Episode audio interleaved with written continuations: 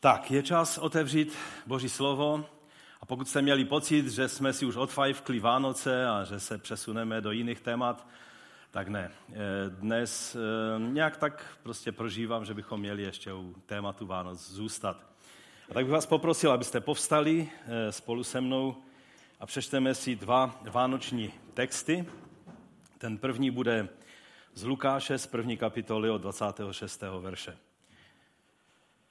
Když byla Alžběta v šestém měsíci, poslal Bůh anděla Gabriela do galilejského města jménem Nazaret k paně zasnoubené muži jménem Josef z domu Davidova. Ta pana se jmenovala Marie. Když k ní přišel, řekl, zdravím tě, milosti obdařená, hospodin s tebou. Ta slova ji rozrušila. Co to bylo za pozdrav, přemýšlela. Anděl jí ale řekl, neboj se, Marie, vždyť si nalezla milost u Boha. Hle, počneš, porodíš syna a dáš mu jméno Ježíš. Bude veliký, bude nazývan synem nejvyššího a hospodin náš Bůh mu dá trůn jeho otce Davida. Bude navěky královat nad domem Jakobovým a jeho králování bude bez konce. Jak se to stane, zeptala se Marie Anděla. Vždyť jsem ještě nepoznala muže. Sestoupí na tebe duch svatý a zastíní tě moc nejvyššího, odpověděl anděl. To svaté dítě, které se narodí, proto bude nazýváno Syn Boží. A hled tvá příbuzná Alžběta, o níž se říkalo, že je neplodná, i ona přes své stáří počala syna a je v šestém měsíci. U Boha přece není nic nemožné. Marie řekla, hle, jsem služebnice páně, ať se mi stane podle tvého slova. A tehdy od ní anděl odešel. Druhý text je z Matoušova evangelia z druhé kapitoly od začátku. Ježíš se narodil v judském Betlémě za dnu krále Heroda. Tehdy do Jeruzaléma přišli mudrcové z východu. Kde je ten narozený židovský král? Ptali se. Spatřili jsme na východě jeho hvězdu a přišli jsme se mu poklonit. Když se to doslechl král Herodes, velmi se rozrušil a celý Jeruzalém s ním. Svolal všechny vrchní kněze a učitele lidu a ptal se jich, kde se má narodit Mesiáš. V judském Betlémě odpověděli mu, neboť tak je psáno skrze proroka. Ty však Betléme v judské zemi nejsi z judských knížat vůbec nejmenší, právě, vždyť právě z tebe vzejde panovník, pastyř pro Izrael můj lid. Tehdy Herodes tajně povolal mudrce a vyptával se jich, kdy přesně se jim ta hvězda ukázala. A potom je poslal do Betléma se slovy, jděte a pečlivě vyhledejte to dítě. Jakmile je najdete, oznámte mi to, abych se mu mohl jít poklonit i já. Pane, požehnej své slova, rozhojní je v našich srdcích, aby se pro nás stalo životem i sílou skrze Tvého svatého ducha, abychom žili podle Tvého příkladu a podle Tvého slova. O to tě, Otče, prosíme ve jménu našeho Pána Ježíše Krista. Amen. Amen. Můžete se posadit? Když jsme byli v Erbilu, v muslimské zemi, v Iráku, eh, v průběhu Vánoc, tak eh, to byly od doby, co jsem před, já nevím, 30 nebo 40 vlastně, před 40 lety, když jsem byl na vojně, tak eh, to bylo jedinkrát, co jsem nebyl o Vánocích doma a jinak od té doby vždycky a najednou jsme byli v cizí zemi, v muslimské zemi, kde vás ráno budí muezin, volání k modlitbám. A tak jsme tam prožívali Vánoce a mě stále znovu a znovu přicházela píseň která, eh, kterou naspívali TGDčko Mario, či ty věš? A, a vlastně také i ten anglický originál Mary, did you know? A, a nemohl jsem se té písně zbavit. A pak jsem si vzpomněl, že vlastně i naši hudebníci ji nádherným způsobem zpívali a, a tak jsem prosil Ariela, jestli by ji nemohli ještě dneska takovým výjimečným způsobem e, zaspívat jestli bych je nemohl poprosit. A tak jestli, jestli bych vás mohl, Aleše Ariela a další poprosit, tak bych vám byl velice vděčný. Díky. Dobré ráno. Já jsem si myslel, že už ji zaspívám až příští rok. a hled do třetice všeho dobrého ještě jednou. Takže určitě ji znáte, text bude, takže kdo ji zná, se může přidat.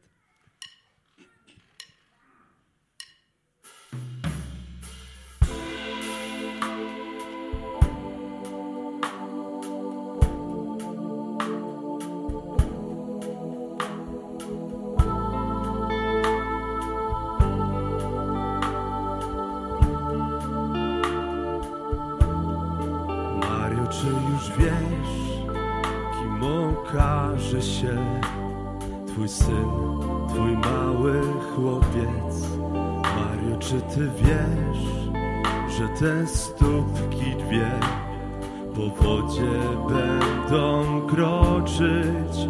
Czy Ty wiesz, że ta mała dłoń powstrzyma wielki wiatr, że dałaś życie temu, kto Tobie życie da.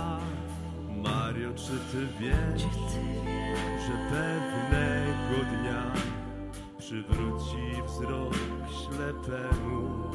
Mario, czy już wiesz, że Twój synek ma wybawić nas od złego? Czy Ty wiesz, że Twój chłopiec już niebiańskie ścieżki zna? Że patrząc w Jego oczy, Najświętszą widzisz twarz.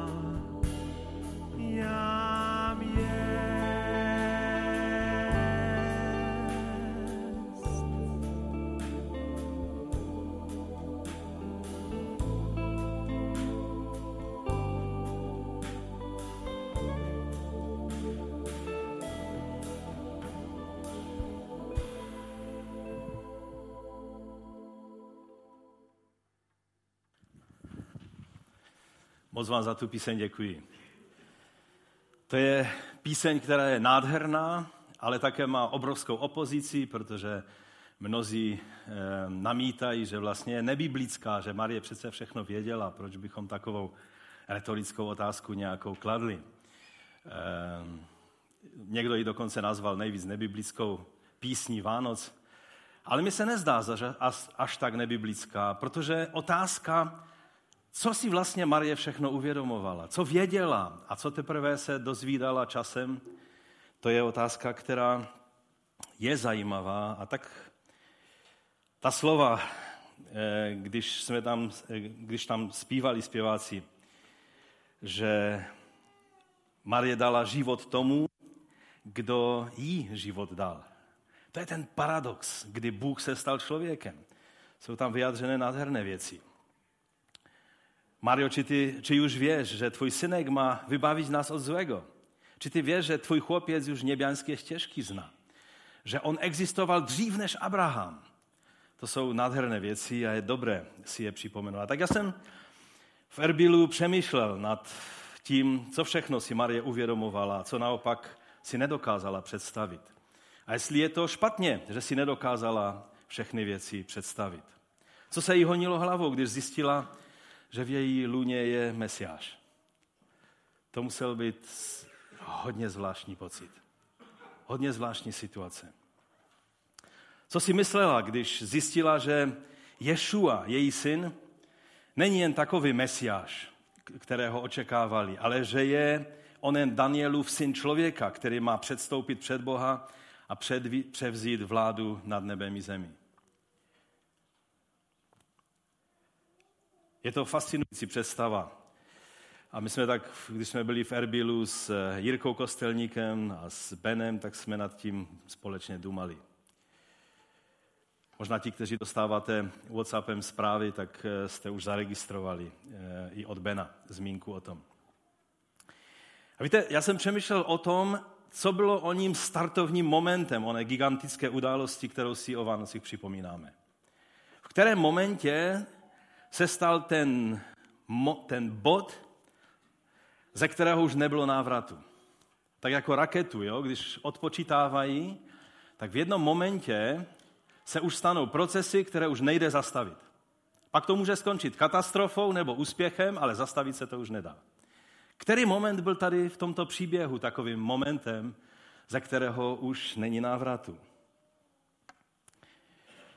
V Erbilu na začátku křesťanské čtvrti Ankava, tak je eh, zvláštní socha. Je to, je to dominanta té křesťanské čtvrti Ankavy, Ehm, je to vlastně takové rušné místo, je to křižovatka nebo kruhový objezd, to v Erbilu není jednoduché poznat, jestli to je kruhový objezd nebo křižovatka, že každý si stejně jezdí, jak chce. A, a tak moc se přiblížit k tomu nešlo, protože tam jezdili auta, ale, ale si si všimnete, já jsem znal ten, eh, tu sochu už předtím, ale čeho jsem si nikdy nevšimnul je, že, a můžeme si ukázat na tom druhém obrázku, to je možná vidět trošku lépe, že ona, eh, ta Marie má nohu na hadovi, který drží jabko v, v puse.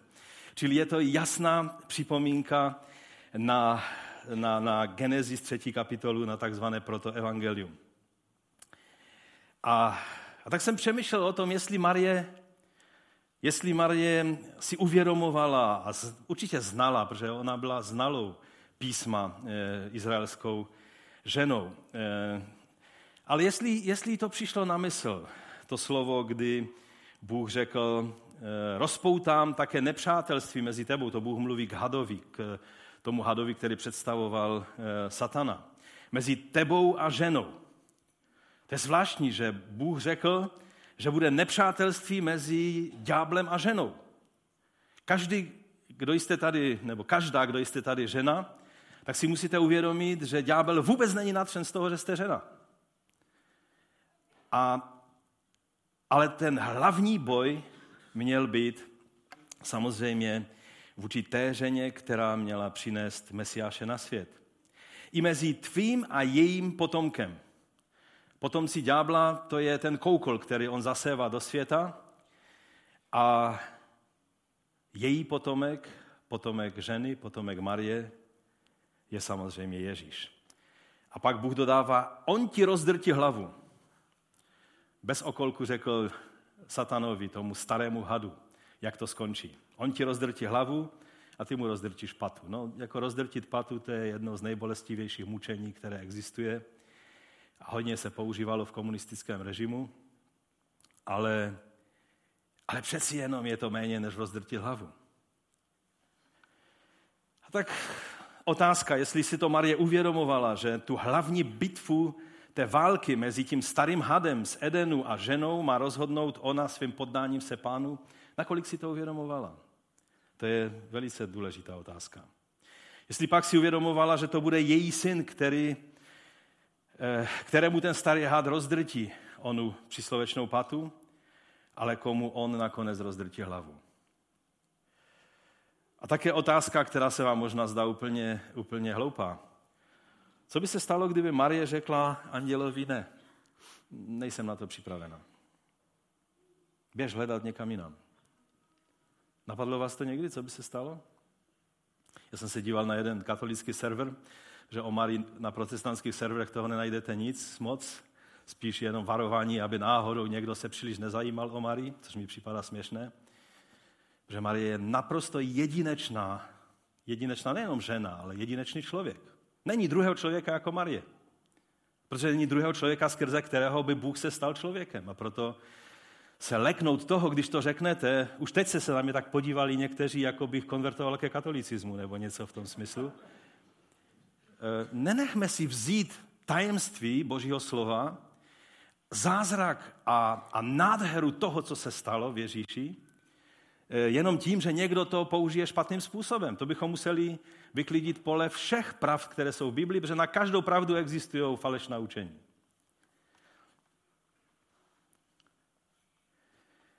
A tam na tom serveru katolickém, tak uh, oni říkali, no prostě na to není odpověď, to prostě se nemohlo stát. Pravda je, že Marie řekla ano a tak, tak to máme brát. Pomyšlení, že by to mohlo se stát, samozřejmě u nich je nepřijatelné, ale a já věřím, že Bůh věděl, co dělá, samozřejmě, on ví všechno. Ale tak jsme si už u Abrahama říkali, Bůh chtěl nejenom vědět, ale on chtěl prožít ten okamžik, kdy se mu Marie plně poddala. A to je ta nádhera vánočního příběhu. Co by se stalo, pokud by Marie řekla ne? To nevíme a naštěstí to ani nemusíme vědět. Třeba mohla říct, já jsem taková obyčejná dívka z Nazareta, co pak může z Nazareta něco dobrého vzejít? To bylo to pročení tehdy v té době. Mám se vdávat, mám svatbu před sebou, nepotřebuji žádné problémy. A už vůbec ne takového rázu, že, že, že se zjistí, že jsem v jiném stavu. Co si lidé řeknou, jsem před svatbou a já jsem v jiném stavu. Ona byla v jiném stavu z jiného důvodu, než mnohé dívky v tomto světě. Jsou v jiném stavu před svatbou. Marie, ten důvod byl svatý důvod. Ale mohla říct, co řeknou na to moji rodiče, já jim to nemůžu udělat. Co jeho rodiče, Josefovi rodiče? Co lidé na trhu? Co sousedé? Pro mnohé křesťany eh, otázka, a co by řekli lidé, je to nejdůležitější, co si položí a pak se podle toho zařídí. Bůh, nebůh, boží vůle, boží nevole, zařídí se podle toho, co řeknou lidé. Jestli pak si věděla Marie, kolik toho jsi věděla? Kolik toho se dozvěděla až potom? To jsou otázky zajímavé, které možná si pán dá, že budeme mít možnost si sednout v Božím království s Marí, tak ji můžeme pak položit. Ale můj první bod dnešní je, že nejde o to jenom vědět, ale přijmout. Můžeš toho vědět spoustu a bude ti to naprosto k ničemu.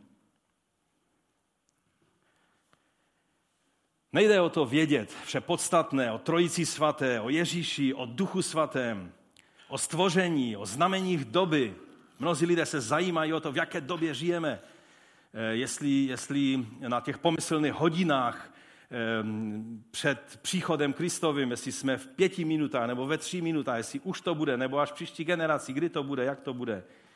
Jsou učení, která učí, že když když nejsi v tom správném proudu, který volá teď, pane, přijď a soustředí se úplně na to, tak, tak si mimo a, a když bude to takzvané vytržení, čili pomyslná evakuace z tohoto světa, která není sice biblická, ale je velice populární v učení mnohých křesťanů, tak, tak, tak nebudeš toho účasten.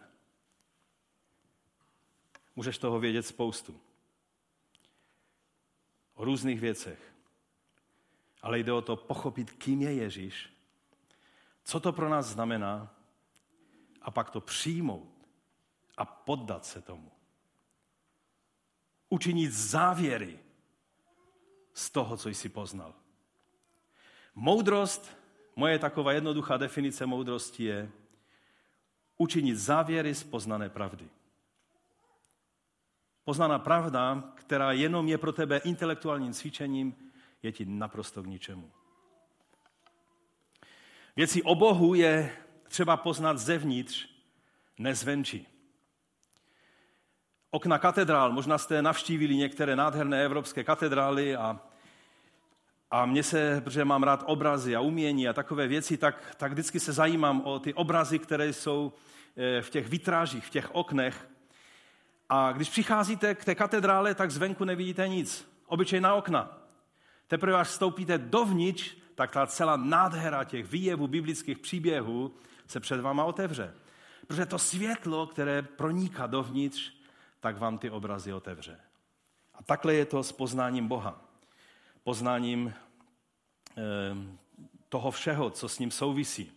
Musíš se nejdříve poddat Božímu názoru, vstoupit dovnitř Boží vůle.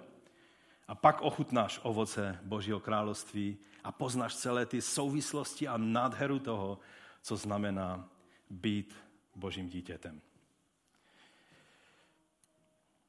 Mnozí křesťané mají takový pocit, že jenom my víme o tom, kým je Ježíš a že svět o tom neměl ani nemá potuchy.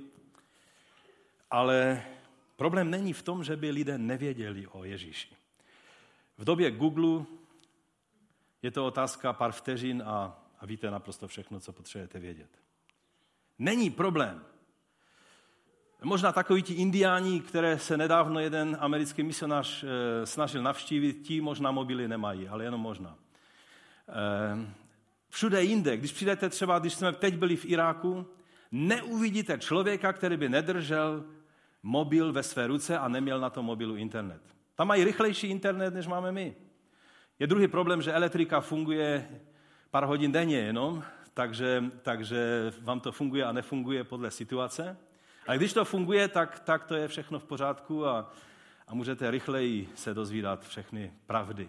A jsou miliony muslimů, kteří hledají pravdu o Ježíši Kristu v dnešní době. A to je úžasné svědectví, ale to je na někdy jindy. Ale můžeš všechno vědět. Lidé toho tehdejšího světa, i když Ježíš se teprve narodil, tak vás možná překvapím, když vám řeknu, že o tom, kým je Ježíš, vědělo docela dost lidí. Trochu nadneseně se dá říct, že tehdejší vědecký svět, představen těmi mudrci, eh, přesněji řečeno mági z Perzie, z východu, ale do doby Rudolfa eh, císaře eh, byl vlastně věda a magie tak docela pohromadě, že? Ono i dneska to je hodně o, často o magii než, víc ne, o magii než o vědě, ale ale o tom se nechci dneska šířit. Eh, vědecký svět, politický svět a také i náboženský svět chopil až moc dobře, kým byl Ježíš, když se narodil. Problém, problém byl v tom, co s tím udělali. Ne, že by to nevěděli. Mágové přišli do Jeruzaléma s tou svojí otázkou, kde je ten král Židů? A ta jejich otázka znamenala zcela jednoznačně, že rozuměli vanočnímu poselství a proto se přišli poklonit malému židovskému králi, mesiáši a spasiteli všech lidí dobré vůle. Oni rozuměli tomu, co se stalo. Oni dokonce vzdali hold Božímu synu, Mesiáši. Jak to Matouš zapisuje v druhé kapitole v 11. verši, že vešli do domu a když tam uviděli dítě s jeho matkou Marií, Padli na kolena a klaněli se mu. Otevřeli své poklady a obětovali mu dary, zlato, kadidlo a miru. Oni proto přišli z daleké Persie. V době Persie byla součástí partské říše, která byla jediným konkurentem římského impéria v té době. A Persové se vždy zabývali těmi věcmi a astrologií a astronomii a tím vším. A oni, oni prostě přišli protože věděli, byli upozorněni Bohem na to, skrze eh, hvězdy, že, že se má narodit židovský král, který je spasitel světa. Znamená to, že oni věděli, že narození tohoto židovského krále eh, bude pro všechny lidi na světě. Bude mít význam nejenom pro Židy, ale i pro ostatní národy. To věděli hodně. A poštolům to došlo teprve teprve nějakou dobu ve knize skutku vidíme, kdy až teprve jim to došlo, kdy Petr řekl takové to, aha, teď vidím, že Bohu jsou milí lidé, všichni, všech národů. Že? Věděli, že jejich úkolem je mu vzdát čest, poklonit se, vyjádřit to, že jej za krále přijímají a oni to udělali. Stará aramejská tradice, o které jsem teď v těchto dnech četl, to je taková skupina lidí, kteří ještě stále mluví tím jazykem, kterým mluvil Ježíš a, a lidé tehdejší, tehdejšího Izraele a Blízkého východu. Tak ta tradice říká, že jich bylo 12 a dokonce je vyjmenovávají podle jmén. E, jiná tradice nám bližší e, říká, že byli tři podle těch tří darů. Ale my vlastně nevíme, kolik jich bylo. Oni si zřejmě ale mysleli, že tuto slavnostní věc chápou úplně všichni, včetně krále Heroda. A tak s takovou samozřejmostí přijeli jak velká voda do Jeruzaléma a říkají, kde je ten narozený král, ukažte nám ho, ať se mu můžeme poklonit.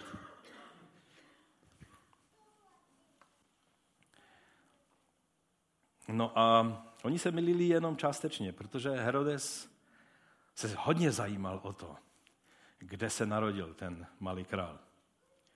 Oni se milili pouze ve způsobu očekávání Herodovy reakce. Jinak eh, celkem to správně odhadli. O Herodesovi je řečeno, že také pochopil vánoční poselství. Je to třetí verš té druhé kapitoly Matouše. Když se doslechl král Herodes, velmi se rozrušil a celý Jeruzalém s ním.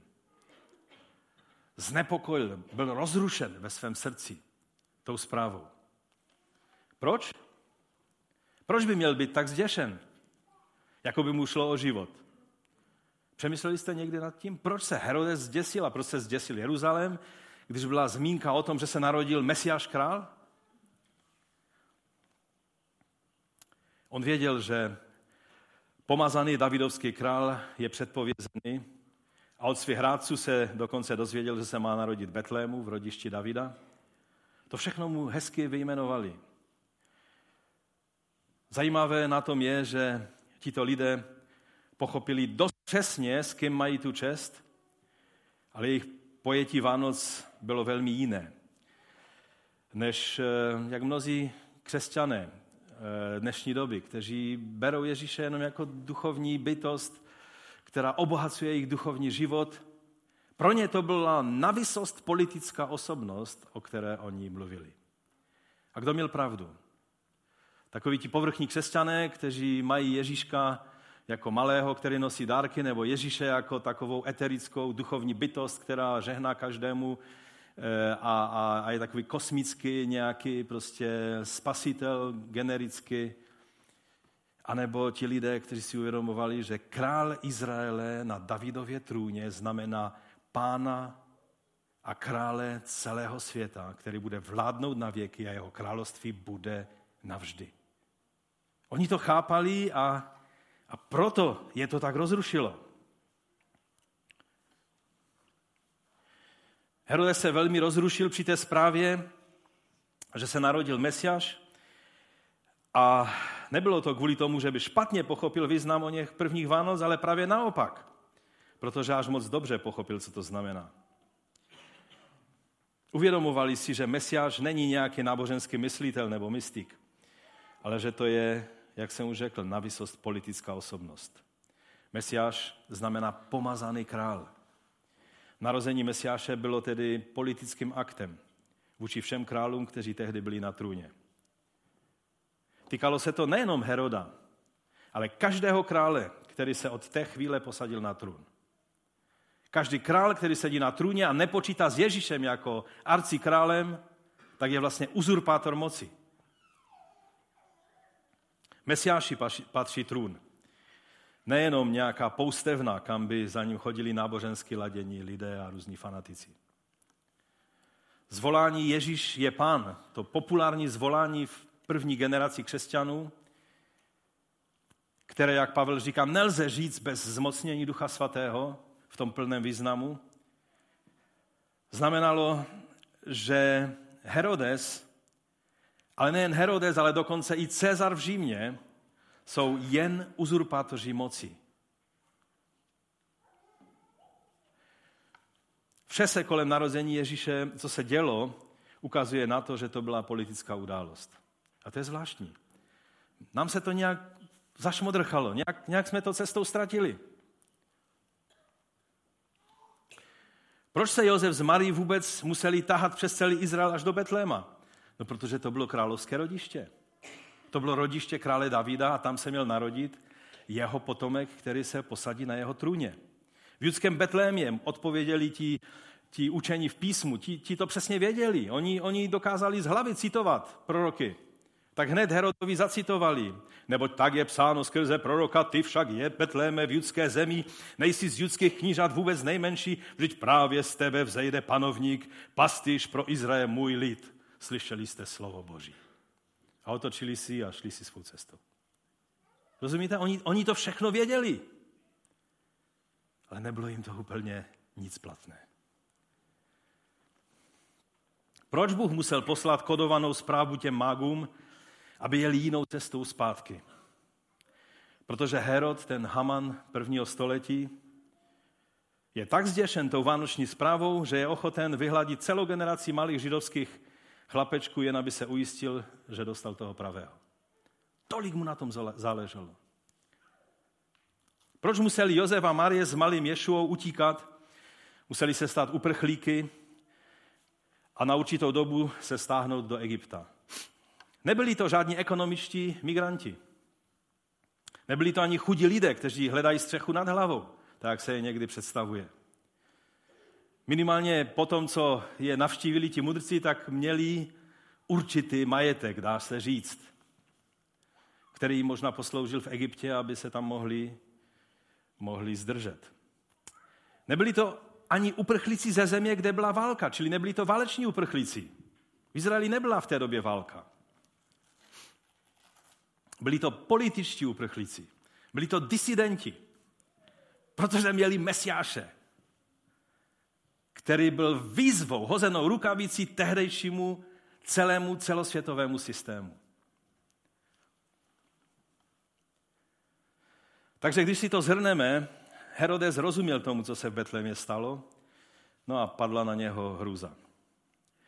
Ale on, on to dal najevo tak, že se vlastně chce poklonit malému králi. A to nám ukazuje způsob, jak jedná tento svět. Jak vypadá herodovská poklona, to čteme v sedmém verši a osmém. Tehdy Herodes tajně zavolal mágy, podrobně se jich vyptal na čas, kdy se hvězda ukazovala, poslal je do Betléma a řekl, jděte a pečlivě se vyptejte na to dítě a jakmile je naleznete, oznamte mi to, abych se mu i já přišel poklonit. To zní tak nádherně, že? To je taková hezká věta, kterou mohli všechny vánoční vydání novin vydat v Jeruzalémě i okolí. Zájem až nepřirozený, to jsou ty znaky. Zájem nepřiroz, až nepřirozený, až nepřirozená fascinace Ježíšem a také o čas a místo jeho narození, bylo u Heroda, okázala úcta na ústech a v srdci smrt. Praktické kroky dělal přesně v opačném směru, než mluvila jeho ústa. A to je znak tohoto světa. Toto je Herodovská poklona Mesiáši. A také jeho učedníkům po celém světě už 2000 let od mocných tohoto světa. Stačí se podívat na islámskou poklonu Ježíši. Okázala úcta na ústech všech imamů a v srdci smrt všem následovníkům Ježíše. Praktické kroky? Přesně opačné než slova o míru a toleranci, kterou se nám snaží předkládat. A pohoršují se, že těm slovům nevěříme. Podle článku na serveru BBC, což je velice korektní evropský server, britský, tak tam Tarif Khalidi, eh, zřejmě muslim, eh, ten článek se jmenuje Jesus through Muslim Eyes, Ježíš očima muslima, tak říká, že v islámu je už jeden a půl tisíciletí pokračující zájem a dodává až přehnaný zájem o Ježíše Krista. Dále tam v tom článku je řečeno, že v Koránu je Ježíšovo místo mezi jinými biblickými proroky zcela jedinečné. Je to podle toho autora jakoby znovu objevení Ježíše. Ale on sám dodává, že je to snaha jej co nejvíce vzdálit křesťanskému pojetí Ježíše, které podle nich je samozřejmě chybné. Cituji. V Koránu není žádná inkarnace, žádná služba Mesiáše, žádné pašijové utrpení, jeho božství je odmítnuto buď Ježíšem, nebo přímo Bohem, stejně tak je popřeno jeho ukřižování. To je poselství Koránu. Je mu naopak přisouzena, a to stále ještě pokračují v tom článku toho, toho člověka, je mu přisouzena velmi významná role. A ta významná role spočívá v tom, že jeho úkolem bylo předpovězení příchodu Mohameda. A proto on dodává, se dá říct, že Ježíš byl předchůdcem islámu. Haleluja, amen.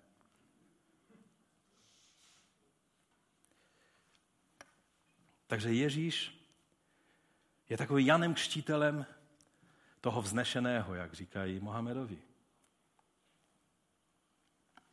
A ve skutečnosti ta realita je taková, že islám je hlavní protikristovskou sílou dnešního světa. Je zvláštní, jak si Chile dnes podává ruku s druhou hlavní silou dnešního světa, a to je sekulárním humanismem a levicovým liberalismem dnešních dnů. A když už jsme u toho, tak jak vypadá poklona sekulárního humanismu Ježíši? Tichá, ale velmi intenzivní válka vůči lidem, kteří věří vánoční dobré zprávě a klanějí se Ježíši jako králi.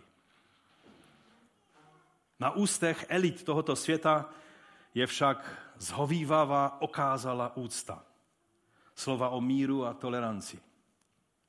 V praxi však velmi netolerantní kroky, které jasně směřují k potlačení všeho, co souvisí s křesťanstvím.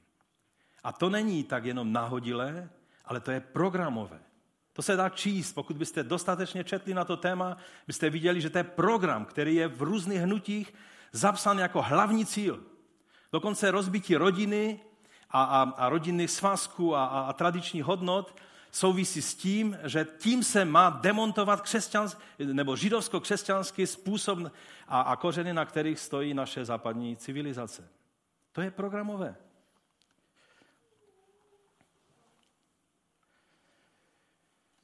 No a takže ano, ano, Ježíš zůstává v úctě, ale spíše jako maskot, než proto, kým skutečně je.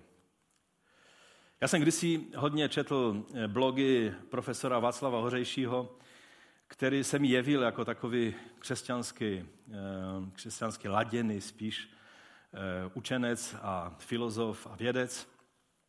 No ale u něho jsem se dočetl už v roce 2011 a teď v tomto roce na 26. prosince to zopakoval na svém blogu. Článek, který on sám nazval Křesťanství, vlhaná pravda. A on je vlastně profesorem imunologie na Přírodovědské fakultě Univerzity Karlovy a také byl ředitelem eh, Ústavu molekulární genetiky Akademie věd České republiky, čili je to celkem vzdělaný člověk. A on zhrnuje evangelium těmito slovy. Nemanželský syn zcela prostého původu se stane charismatickým potulným kazatelem, pokouší se o radikální náboženskou a morální obrodu židovského národa, Dopustí se přitom tehdy nejhorší možné blasfémie, prohlasí se za syna Božího a je za to popraven nejpotupnějším způsobem. Hluboce se zmylil v zásadním bodě svého učení, byl přesvědčen, že se bezprostředně blíží zásadní světodějný zlom a začátek království Božího. V posledních chvílích života si zjevně zoufal, bože, proč si mě opustil? A přece se eh, toto zdanlivě fatální, eh, totální fiasko v pravdě zázračně obrátilo v obrovský úspěch. 20 let po Ježíšově smrti se našel člověk, helenizovaný žid, vzdělaný intelektuál a vynikající literát Pavel Starzu, který de facto způsobil, že rané křesťanství přestalo být jakousi okrajovou židovskou sektou, ale stalo se postupně nejvlivnějším světovým náboženstvím tvořícím dějiny. Pavel a jeho nasledovníci učinili z Ježíše Krista ústřední postavu nového náboženství, vybudovali jeho sofistikovanou mytologii, teologii a dokázali se vyrovnat i s tím, že Ježíšem očekávané království Boží nepřišlo. No a na závěr toho článku říká toto. Důležité je, co se z toho všeho postupně vyvinulo a jakou roli to hraje v dnešním světě. Je mi úplně jedno, do jaké míry je to jakási 2000 let psaná pohádka či báseň. Pohádky přece, jsou přece pro formování naší identity zásadně důležité. Asi mnohem víc než učebnice. Nepodceňujme myty a pohádky. Na to už asi neřeknete amen, že? Jo, jako maskot, jako, jako hýbatelský nějaký prostě prvek, který dal do pohybu celou pavlovskou teologii, jak tomu říkají. Není větších nesmyslů, než tento vzdělaný, při vší úctě k němu a jeho vědecké práci. E, tento člověk napsal. Já si ho vážím pro jiné věci, ale tohle je naprostý úlet. No, zbyli nám ještě Herodovi rádci a to byli ti oficiální náboženští vůdci. Jak vypadá náboženská poklona toho, tohoto světa? Jak jsem už řekl, rabíni věděli, kde se má Mesiáš narodit, viděli na vlastní oči ty perské mudrce, kteří přišli tu obrovskou vzdálenost a, a, a řekli, co prožili a co ví. Oni chápali, co to může znamenat, oni znali písmo. Vyjde hvězda z Jakoba, tak to oni všechno znali ale nebyli připraveni na změnu svých vychozených chodníčků. A to je výzva pro nás. Oni toužili potom, aby Mesiáš zatočil ze Římany, když přijde, ale ne s jejich hříšným způsobem vedení izraelského národa. Nemohli si přece přát, aby Mesiáš narušil jejich pohodu a klídek. A když si to přáli oni, tak si to všichni Češi a Slezané přejou dvojnásob. Pohoda a klídek je ta nejdůležitější hodnota pro mnohé lidi. Nemohli si přát, aby zatočil s jejich hříchem a narovnal jejich pokřivené cesty. Ovšem stát se učedníkem Mesiáše, součástí jeho království, může jenom ten, kdo dovolí, aby on zatočil s naším hříchem a pokřivenými cestami. A skrze pokání nám dal přímou cestu. Je zarážející, jak přesnou odpověď Herodovi poskytli, ale pak jak se otočili a šli si svou cestou. Nad tím jsem dlouho přemýšlel, jak je to možné. Teď přece je to muselo aspoň trknout, aspoň, aspoň museli přemýšlet nad tím, aspoň si říct, a co když je to všechno pravda? Co když to skutečně znamená, že jsme v tom bodě nula, kdy všechno začíná jinak? Kdy je zde Mesiáš a všechno je tak, jak nám říkali staří proroci. Oni byli tak zaběhli ve svých cestách, že tuhle otázku si nedokázali položit. Jejich status quo je natolik, natolik eh, prostě drželo, že jen pomyšlení, že to všechno by se mělo změnit, bylo nad jejich síly. A to byl hřích, který byl v jejich životě. Jejich hřích je to, že nepoznali, říká Jan, že? To je hlavní hřích každého člověka.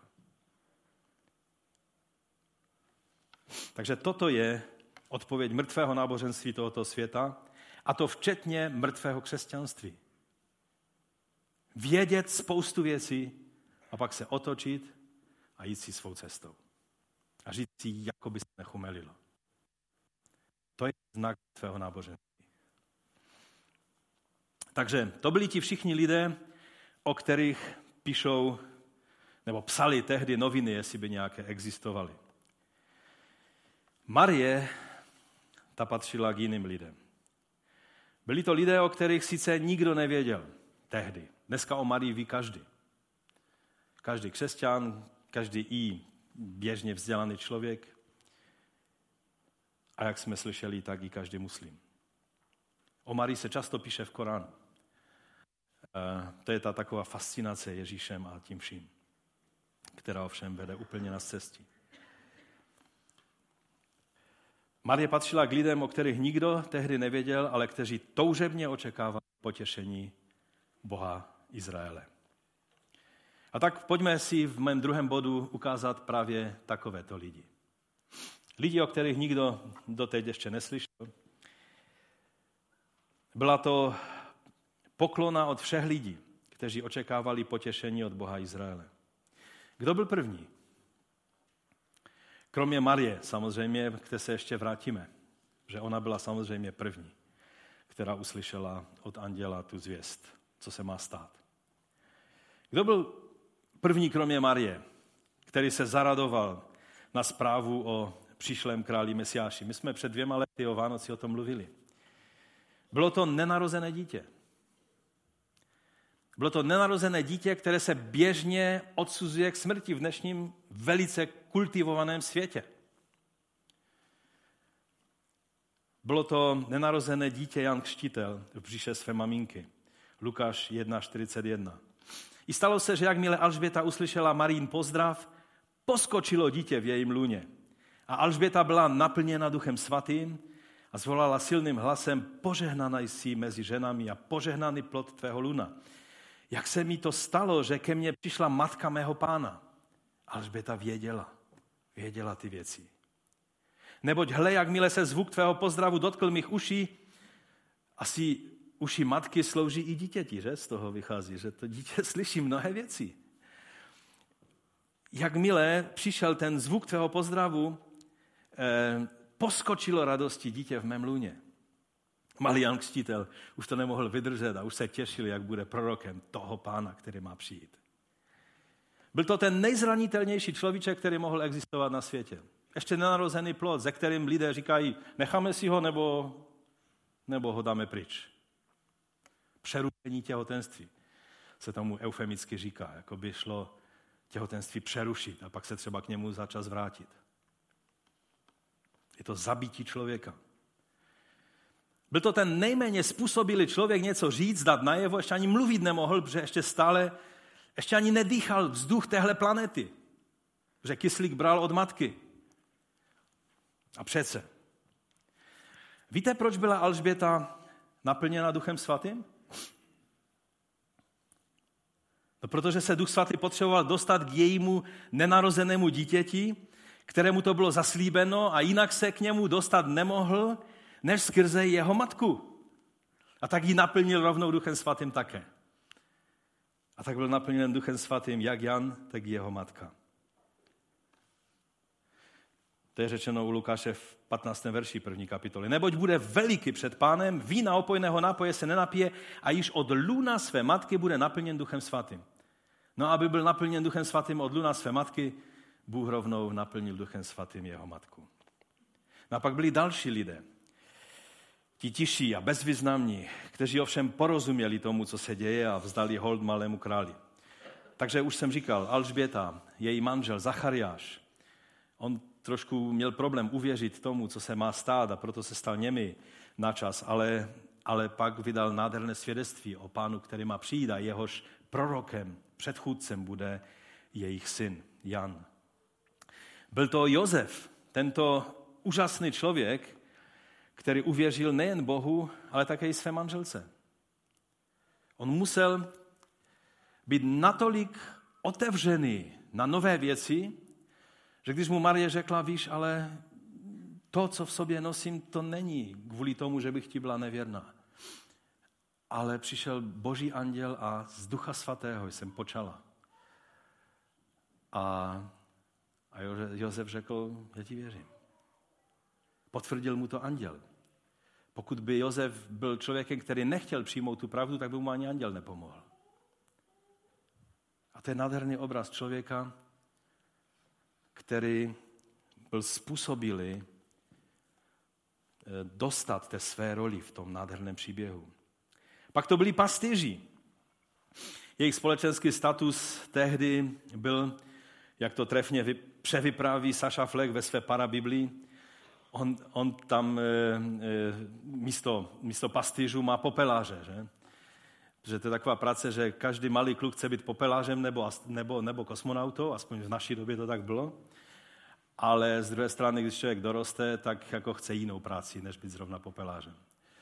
A, a tehdy pastýři měli takovou roli, kdy všichni si říkali, no tak, tak kde pracuje tvůj tatínek? A děti odpovídali všechno možné, jenom aby nemuseli přiznat, že jejich táta je pastýř, protože pastýř stále smrděl po ovcích, po nocích tam někde byl na poli a, a byla to taková potupná práce. A ti pastýři to byli ti lidé, kteří očekávali potěšení od Jahve Izraele. Není to zvláštní? Oni tu teologii, kterou ti farizeové znali ze předu, ze zadu, neznali vůbec. Oni číst ani psát neuměli z největší pravděpodobností. Ale přesto byli otevření a přijali to, co Bůh pro ně měl. A pak byl zde Simeon a také prorokyně Anna. A oni také očekávali.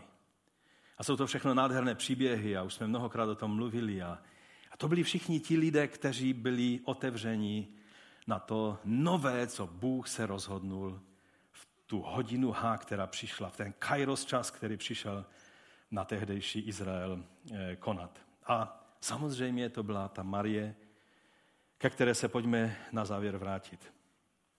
Totiž nic z té radosti a naplněných očekávání těch všech lidí, kteří očekávali potěšení Izraele, boží navštívení Izraele, nic z toho by nebylo nebyt Marie. No přiznejme si to. Proč bychom se tomu měli vyhybat jenom proto, že někdo s ní udělal nějakou napodobeninu Aštarty a, a Isis a tak dále? Proč? Kdyby Marie se tehdy nepoddala Boží vůli, pak by radost těch všech lidí nebyla naplněna. A tak můj třetí a závěrečný bod je Marie, služebnice páně. Marie nám totiž ukazuje, co znamená být služebníkem Boha. Co znamená být poddaným služebníkem Pána. Jak jsem už řekl na začátku, přemýšlel jsem o tom, co bylo o ním startovním momentem, oné gigantické události, kterou si o Vánocích připomínáme. Co myslíte? Kdy to bylo? Kdy nastal ten moment, ze kterého už nemohlo být návratu? Přišel jsem na to, že to bylo v momentě, kdy Marie řekla, hle, jsem služebnice páně. Ať se mi stane podle tvého slova. A Gabriel zahlásil, mise splněna. A je napsáno, tehdy od ní anděl odešel. V tom momentě anděl mohl jít domů. Protože bylo vymalováno. Když Marie řekla, ať se mi stane podle tvého slova, se začal proces, který už nemohla zastavit žádná síla na tomto světě, ani ve vesmíru, žádná energie, žádná hmota ani antihmota, žádná galaxie, ani černá díra, ani kvazar, ani, ani žádná jiná síla od tohoto momentu nebyla schopna zastavit to, co Bůh se rozhodnul dělat, když Marie řekla, ať se mi stane podle tvé vůle, podle tvého slova. A to mě dostalo. To byly ty moje Vánoce. V noci mě dvakrát zbudil Kalašnikov, ve tři hodiny ráno, pak jsem už samozřejmě nespal, nevím, jestli vy byste ještě usnili. Beno spal jak zařezaný, vůbec to ani neslyšel. Jedno teda to byl Kalašnikov, po druhé pistole. A ale tohle byly moje Vánoce. Že už neexistuje síla, když Marie řekla, ať se mi stane podle tvého slova, ať to bylo v té fázi, kdy to byla ještě jenom zygota. Dvě gamety spojené, tam máme obrázek zygoty, nevím, jestli vás to osloví. Můžeš to ukázat? Nevím, jestli vás to oslovuje, to je mesiáš. hodně, hodně zvětřený zygota, nebo, nebo později embryo, nebo, nebo, nebo potom už fetus jako plod, nebo potom jako miminko. To už si dokážeme lépe představit. Jak zranitelný. Ale nebylo síly na tomto světě, která by ho mohla zastavit. To je fascinující zjištění. Netváříte se, že vás to naplnilo nějakým natřením, ale když si to domyslíme do důsledku, tak přeneste si to do své situace. Když se staneš poslušný božímu slovu, božímu oslovení a spojí se tvá poddanost s božím oslovením, pak není síla na tomto světě, která to může zastavit. Jedině ty můžeš říct, eh, pane, ne, já, já mám jiné věci a já, já chci být takový jenom obyčejný křesťan, já nech, takové ty výjimečnosti, to není pro mě. Hm, tak dobře. Ale když řekneš, jsem služebník páně, ať se mi stane podle tvého slova. Nedokážu si to představit. Marie, už víš, co, se to, co to všechno znamená? Vím jenom to, co řekl anděl. Ale ať se mi to stane podle jeho slova. Protože je to boží vůle. A když se spojí boží vůle s tvým slabým lidstvím, ten poklad v té hliněné nádobě, tak už není síla na tomto světě, která by s tím něco mohla udělat. Samozřejmě se budou snažit s tím něco udělat. Všechny síly tohoto světa se budou snažit, tak jak to nastalo samozřejmě i tady v tomto příběhu. Ale moment, kdy se Marie poddala Božímu slovu, tehdy se slovo stalo tělem. Pak už to byl jenom nezastavitelný proces. Slovo se stalo tělem v momentě, kdy Marie řekla, ať se mi tak stane.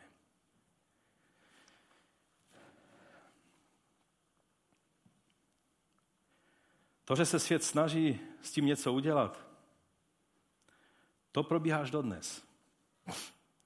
Těch lidí a hnutí, která se chtějí Ježíše zbavit a odstranit ho z cesty, je nesčetný počet. Když jsi učedníkem ukřižovaného krále, který měl trnovou korunu, musíme počítat s tím, že svět nebude s náma zacházet jinak. Ale na tom nic nesejde, protože není síla, která by nás oddělila od lásky Boží. Není na nebi, není na zemi, není v podsvětí, nikde. Jedině ty sám můžeš říct, a mě to nějak neoslovuje, nechat to být a, a jít si svou cestou. Tak, jak ti farizeové, ti učení v písmu. Všechno věděli a šli si svou cestou. A to je moje poselství a moje varování a moje výzva pro každého jednoho z nás. Vše začalo poslušným poddáním se Boží vůli.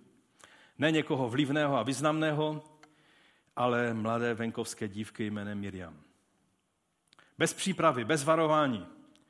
Já bych řekl, že já mám rád, když jsem varován před tím, než něco důležitého nastane. E, já mám rád prostě, když lidé mi řeknou, třeba chystáme se na návštěvu k tobě, tak jsem rád, když zvednou telefon a zavolají, a ne, že najednou se objeví ve dveřích, tak jsme tady. Já jsem takový člověk, že mám rád vědět věci dopředu a, a anděl neposlal nějaký dopis Marii, přijdu a budu mít důležitou zprávu pro tebe, ale najednou, já nevím, jestli byla na poli, jak v tom filmu, tam to bylo, že šla na poli někde, že? A najednou uslyšela hlas a vidí, že k ní mluví anděl. Bez varování. Byl zde Gabriel.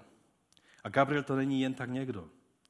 Gabriel mluvil k Danielovi, mluvil k Zachariáši a teď k Marii. Marie mohla mít plno výmluv a slov falešné skromnosti. A já jsem ta poslední, já fakt ne.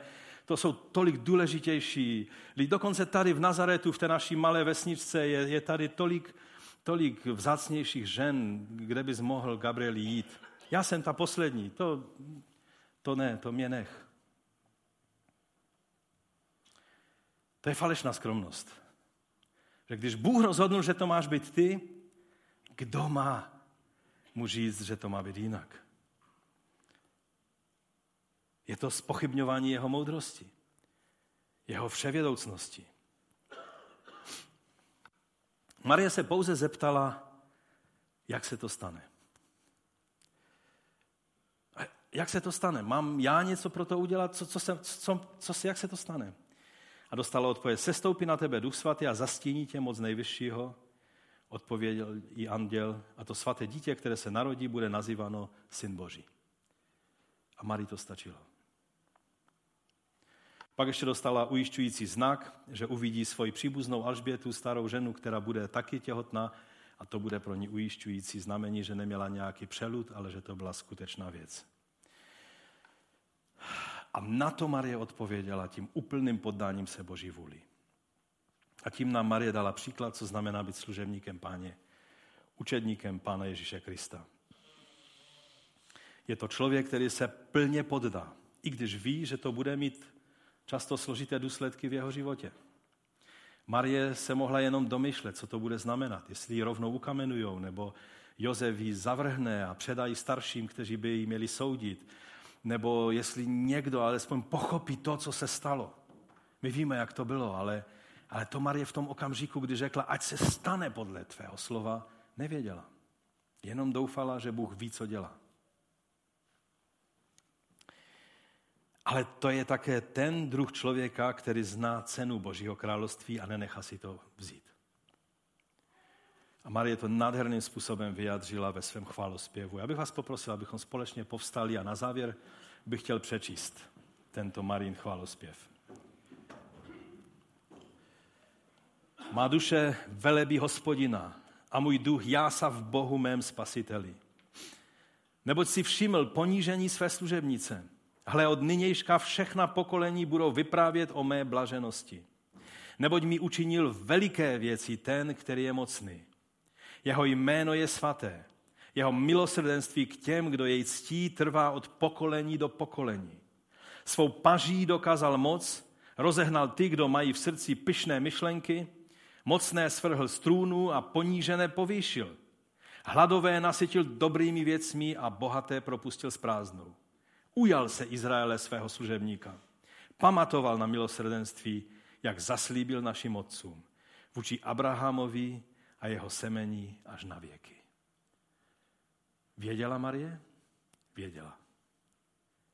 A poddala se tomu. Víš ty, vím já? Víme dostatečně dost na to, abychom mohli říct, pane, přijímáme tě jako krále, jako mesiáše, jako spasitele a poddáváme se, se tvé vůli. Učiníme to teď. Pane, my stojíme před tvojí tváří. A tak ze vší bázní a vědomím toho, co to znamená, chci znovu se poddat tobě jako pánu a králi a mesiáši a spasiteli. A prosím tě, aby každý, kdo toto teď v této chvíli činí, abys přijal naše vyjádření tak, jak si přijal slovo Marie. A dali se do pohybu ty tvé věčné plány, které byly radosti, které byly obrovské, ale taky hrozivé, ale ty vše máš ve svých rukou. A my tě za to chválíme a prosím tě, pane, ať se stane tak v životě každého jednoho z nás, kdo toto znovu takto vyjadřujeme, že se poddáváme tvému slovu, tvé vůli. Ať se tvá vůle v našich životech naplní. Prosíme tě, Otče, ve jménu našeho Pána Ježíše Krista. Amen. Amen. Ať vás Pán požehná. Jo a veselé Vánoce.